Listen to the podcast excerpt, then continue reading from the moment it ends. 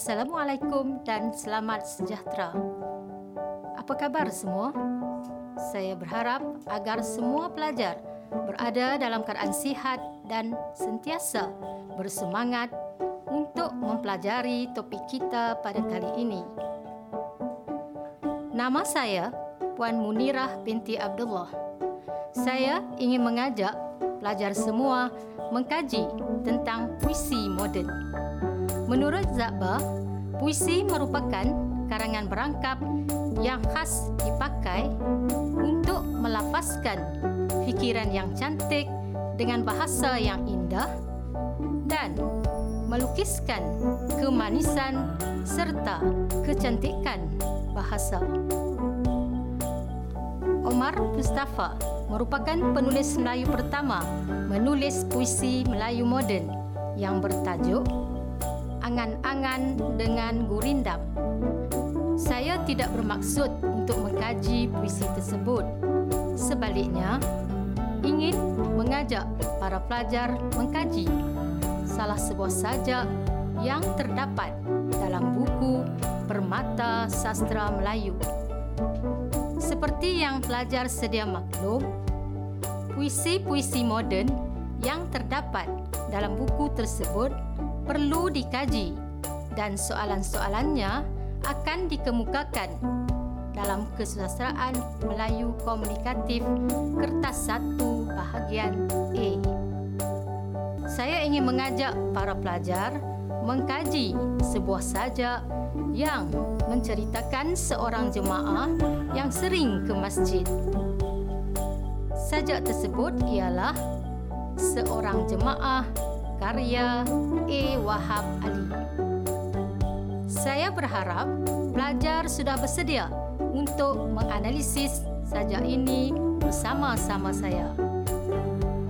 Apabila kita memulakan pengkajian sajak, tidak sah rasanya kalau kita tidak memulakannya dengan mendeklamasikan sajak tersebut.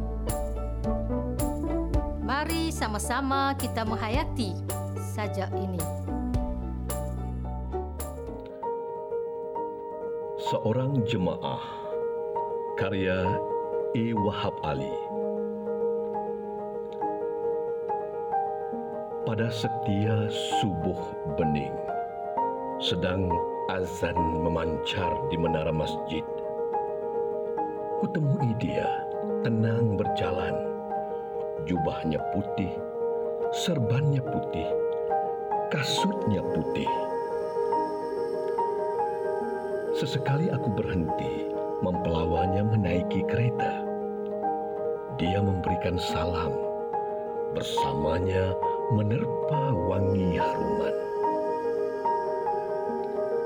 Bila berjemaah, sesekali kami bersebelahan. Sebelum takbir, dia sibuk bersugi. Sebaik selesai imam memberi salam, dia berdoa singkat, kemudian menerjah keluar, melipat jubahnya. Dia ligat berjoging di asfal. Putih topinya, putih bajunya, putih seluarnya, putih kasutnya. Setiap derap sepatunya, dia menyebut kebesaran Allah. Setiap denyut jantungnya dia menyambung doa yang tertinggal, minta umur dipanjangkan minta selamatkan anak istri, minta selamatkan saudara seagama, selamat yang hidup, selamat yang telah mati, selamat di dunia, selamat di akhirat, selamat semuanya. Kini, setiap subuh bening, azan tetap memancar di menara masjid. Jalan tinggal sepi pintu keretaku tertutup. Tetapi setiap aku lalu di tempat aku mengambilnya dulu, wangi harumnya masih menerpa. Putih jubah dan putih serbannya kubawa bersama. Kini ketika aku berjemaah, di sisiku, dia tiada. Tetapi Sugi dan Usolinya memanjang di mataku. Kini, bila selesai imam memberi salam, tidak kelihatan dia bergegas keluar. Asfal lama merindukan seretan kasut putihnya. Pejalan kaki pagi merindukan topi putihnya. Doanya masih mengambang. Tapi degup jantungnya sudah lama berhenti. Dia telah selamat berbaring bersama deretan pusara, datuk dan tan sri. Sebelum kita memulakan pembelajaran, ingin saya tekankan tentang objektif yang akan kita capai dalam pembelajaran kali ini. Objektif pembelajaran kita ialah pertama, pelajar seharusnya dapat menghuraikan aspek pemikiran masyarakat. Kedua, menyatakan aspek estetika bahasa dalam karya kajian. Ketiga, menyatakan empat nilai yang terdapat dalam karya kajian. Dan yang keempat, menjelaskan empat pengajaran yang terdapat dalam karya kajian.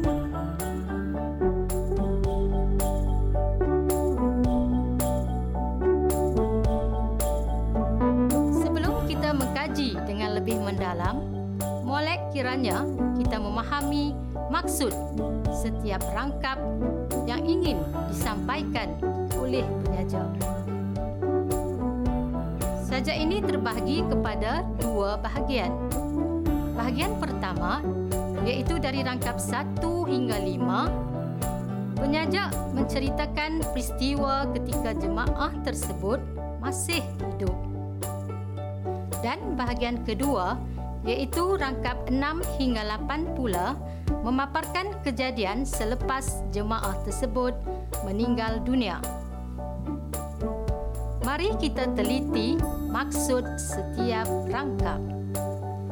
Rangkap pertama, pada setiap subuh ketika azan berkumandang di masjid, penyajak melihat seorang jemaah tenang berjalan. Beliau mengenakan jubah, serban dan berkasut yang serba putih.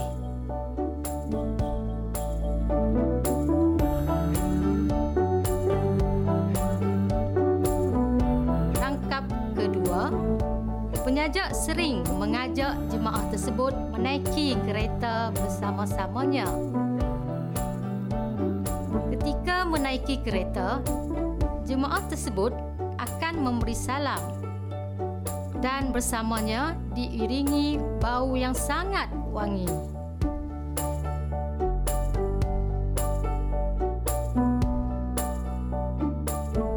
Rangkap ketiga, ketika bersolat, kadangkala mereka bersebelahan. Sebelum menunaikan solat, jemaah tersebut sering bersugi.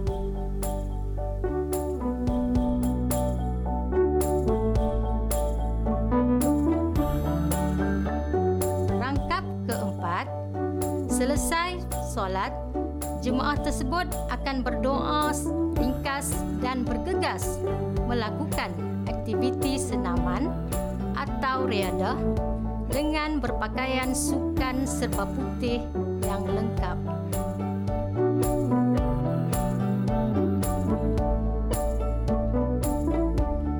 Rangkap lima, sepanjang aktiviti kehidupannya, jemaah berkenaan sentiasa mengingati dan menyebut nama Allah.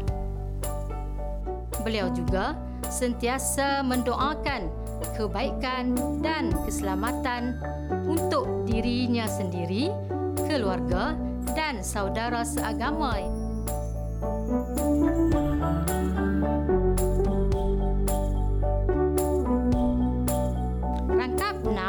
Hingga 8 merupakan bahagian kedua iaitu ketika jemaah sudah meninggal dunia. Maksud rangkap keenam, penyaja terkenang kembali jemaah tersebut.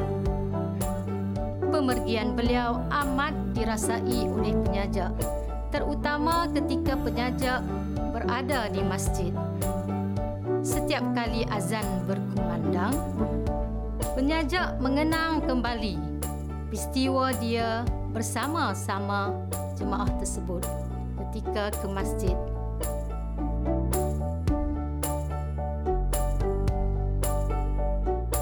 Rangkap tujuh, ketika hendak menunaikan solat, penyaja sering terkenang akan perbuatan jemaah sebelum menunaikan solat. Rangkap lapan, selepas solat, penyaja merindukan aktiviti jemaah yang telah pergi itu. Penyaja merindukan topi putih dan doa jemaah tersebut. Sebenarnya, jemaah tersebut telah kembali ke rahmatullah dan bersemadi di pusara orang ternama, ada gelaran dan berpangkat besar.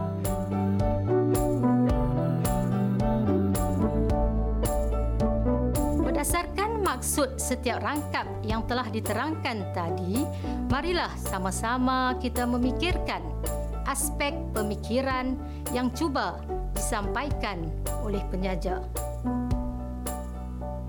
Aspek pemikiran dalam karya bermaksud sesuatu fikiran atau idea yang ingin disampaikan oleh penyaja kepada khalayak pembacanya.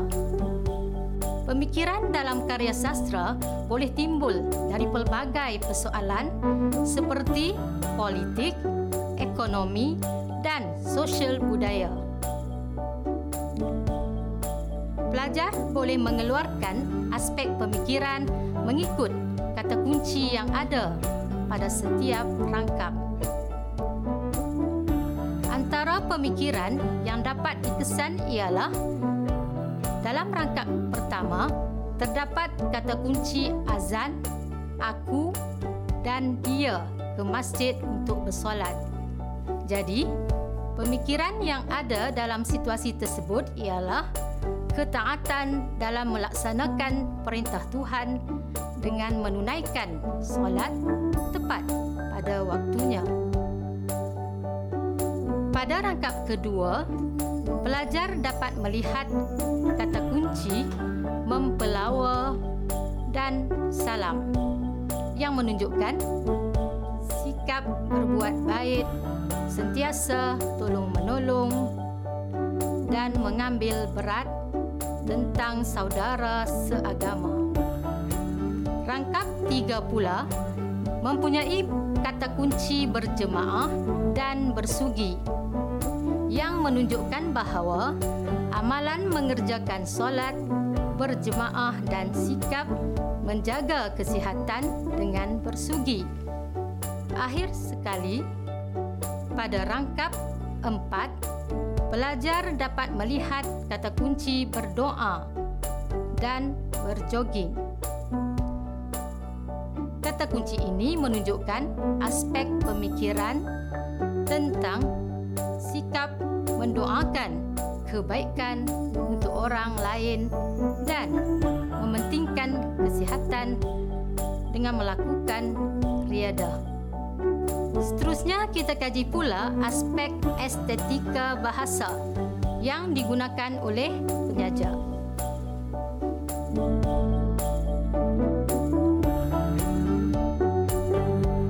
Terdapat banyak gaya bahasa yang ada dalam saja ini seperti bahasa perulangan, hyperbola dan gaya bahasa asing. Namun, pada hari ini, saya hanya akan menyentuh tentang gaya bahasa perulangan yang ada dalam saja ini. Unsur perulangan merujuk kepada perkataan dan bunyi huruf yang diulang-ulang. Terdapat perulangan kata dan juga perulangan bunyi huruf vokal dan konsonan. Mari sama-sama kita mengkaji perulangan kata. Terdapat tiga jenis perulangan kata. Pertama, anafora. Anafora merujuk kepada perulangan kata di awal baris secara berturut-turut. Contoh perkataan selamat yang terdapat pada rangkap 5 baris 10 hingga 12 iaitu selamat di dunia, selamat di akhirat, selamat semuanya. Kedua, responsi. Responsi merujuk kepada pengulangan kata di tengah-tengah baris secara berturut-turut. Contohnya, perkataan selamatkan pada rangkap 5, baris 5 dan 6 iaitu minta selamatkan anak isteri, minta selamatkan saudara mara, Ketiga, repetisi. Perulangan perkataan yang sama dalam satu baris. Contoh perkataan putih pada rangkap satu baris keempat.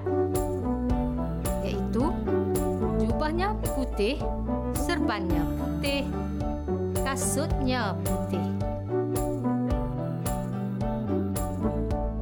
Seterusnya kita kaji pula perulangan bunyi. Pertama, asonansi. Asonansi merujuk kepada perulangan bunyi huruf vokal dalam satu baris. Contoh terdapat pada rangkap 8 baris 4 iaitu Asfak lama merindukan seretan kasut putihnya.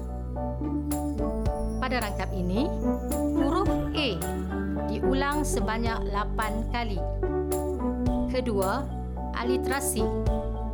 Aliterasi merujuk kepada perulangan bunyi huruf konsonan dalam satu baris. Contoh pada rangkap 6 baris 4 iaitu Jalan tinggal sepi, pintu keretaku tertutup. Huruf T diulang sebanyak 6 kali.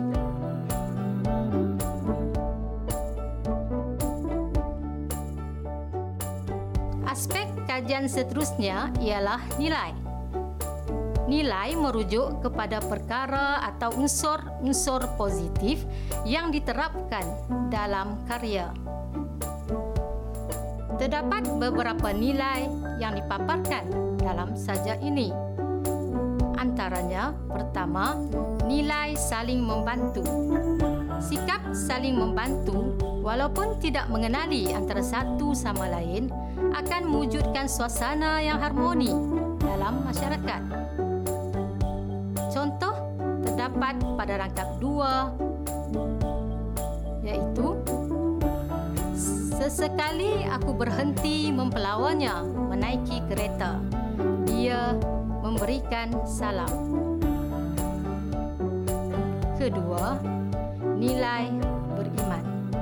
Nilai ini merujuk kepada kepercayaan dan keyakinan yang kukuh tentang kewujudan Tuhan Yang Maha Esa. Dalam menjalani kehidupan harian sebagai hamba Allah, kita perlulah mematuhi segala yang diperintahkan oleh Allah untuk kita termasuklah amalan bersolat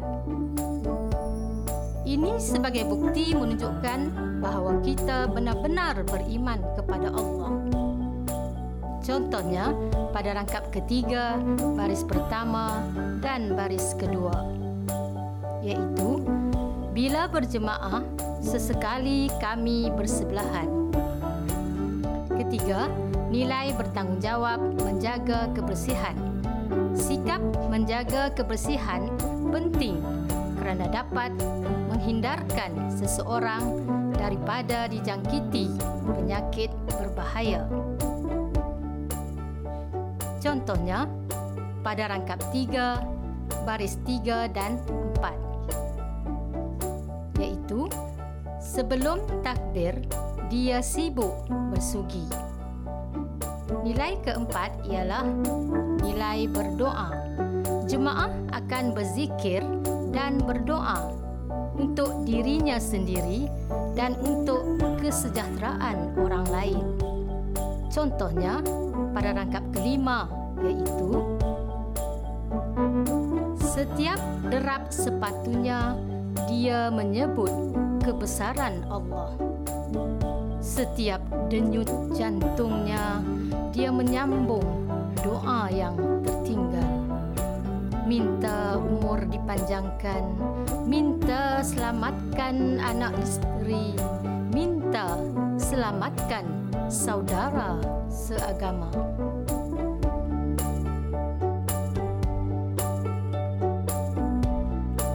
Seterusnya kita bincang pula tentang aspek pengajaran. Pengajaran merujuk kepada teladan atau iktibar yang boleh diambil oleh pembaca untuk dijadikan panduan dalam menjalani kehidupan. Melalui slide ini, saya bentangkan tiga pengajaran yang boleh diambil daripada saja ini. Antaranya ialah pertama, kita mestilah saling membantu antara satu sama lain. Kedua, kita haruslah taat dalam melaksanakan perintah Tuhan. Ketiga, kita hendaklah menjaga kesihatan serta kebersihan diri.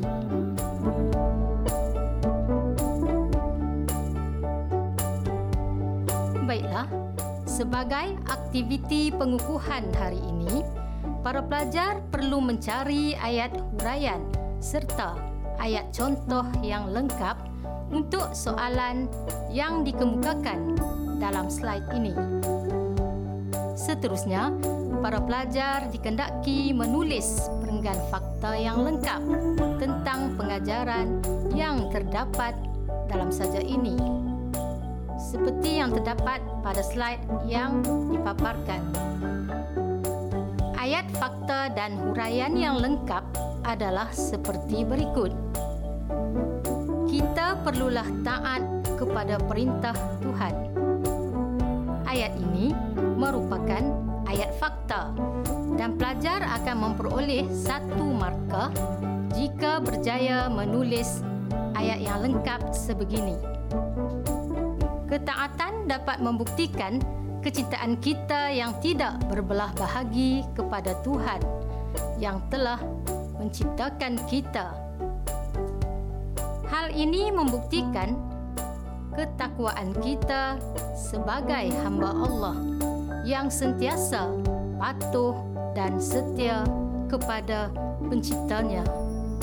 Ayat yang saya bacakan sebentar tadi merupakan ayat huraian satu markah akan diberikan jika pelajar dapat menulis ayat yang sebegini. Seterusnya, ayat contoh. Ayat contoh dapat dilihat pada bait-bait berikut. Pada setiap subuh bening sedang azan memancar di menara masjid, ku temui dia tenang berjalan jubahnya putih, serbannya putih, kasutnya putih. Pelajar akan memperoleh satu markah untuk ayat contoh yang menepati ayat fakta dan huraian.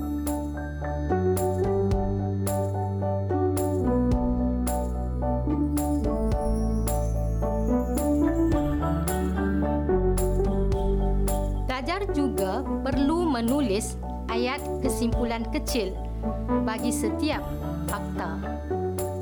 Contoh ayat kesimpulan kecil ialah berdasarkan uraian di atas jelaslah bahawa ketaatan dapat membentuk akhlak yang mulia.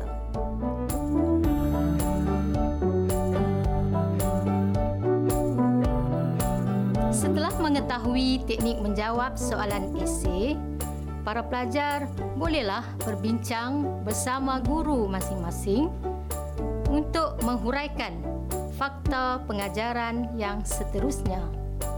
Sekian sahaja sesi pembelajaran kita pada hari ini.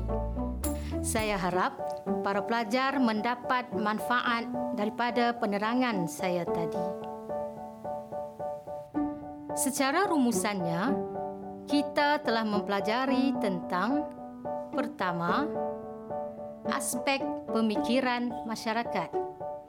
Kedua, mengkaji tentang aspek estetika bahasa. Ketiga, mengkaji aspek nilai dan pengajaran dalam sajak. Sebelum mengakhiri pembelajaran kita pada hari ini, dengarkan dua rangkap pantun berkait. Belayar bahtera ke Pulau Daik, syarat muatan si ikan tenggiri. Subjek sastra sangatlah menarik. Melahirkan insan berjati diri. Syarat muatan si ikan tenggiri sampai ke Tanjung mudik ke seberang. Melahirkan insan berjati diri. Sastra dijunjung bangsa dijulang sekian sahaja untuk kali ini sehingga kita berjumpa lagi Sesungguhnya segala yang baik datang daripada Allah dan segala kekhilafan yang ada pada PDPC hari ini adalah daripada saya sendiri. Sekian, terima kasih.